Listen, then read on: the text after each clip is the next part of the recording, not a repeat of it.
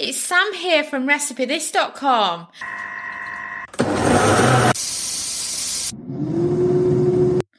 Today's kitchen gadget recipe is for steamed carrots in the microwave. Yesterday on the podcast, we gave you an insight into what it was like to steam veggies in the microwave by showing you how to steam broccoli. Broccoli is probably the most famous veg that people are steaming, but you can do any of your favourite veggies. And carrots is another brilliant example of that. And I picked up this cheap steamer basket from uh, Lakeland. Absolutely brilliant. But you could use something similar or you can use a Ziploc bag. You know, Ziploc bags are brilliant for this as well. They're good for potatoes. They also get good for softening a harder veggie. So let's say that you're cooking a dish. Let's say it could, it could be roasted parsnips. And you're like, oh my God, it takes forever to roast these parsnips. And your microwave can work in a similar way to a parboil. So you can steam them for a bit and then add them to something.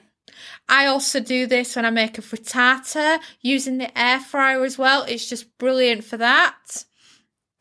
So then for doing carrots in the microwave, you need about four medium carrots, a teaspoon of frozen chopped garlic because it gives it a lovely bit of flavour, two teaspoons each of dried oregano and some paprika and some salt and pepper. And then what we used is our microwave, which is a lower wattage, I may add, so you might need to cook yours for slightly less, and a steamer bowl. What I love about my steamer bowl, which I feel stupid kind of recommending it on here because I absolutely loved it. Got it from Lakeland. It doesn't sell very well, so Lakeland no longer sell it. And I'm like, I love this, and everybody keeps asking me about it. So there's lots of different steamer bowls out there. You just have to find one that you like. So then place one tablespoon of water into the bottom of your steamer basket. Peel and dice your carrots into medium slices and add the steamer basket. Add your garlic and seasonings and mix well with your hands. Place the lid on the steamer and then place it in the microwave. Microwave for seven minutes. Like I said, adjust this if you have a faster microwave to us. So if you've got a faster microwave, check on it from five minutes. Then check they're done by doing a fork test. If not soft enough, add on a couple of extra minutes. And then if you would like microwave carrots with honey, then stir in some honey afterwards and they'll be absolutely delicious. And you can also add a couple of minutes extra to the cook time and do baby carrots instead of medium sliced ones. It's just totally up to you and how you like your carrots.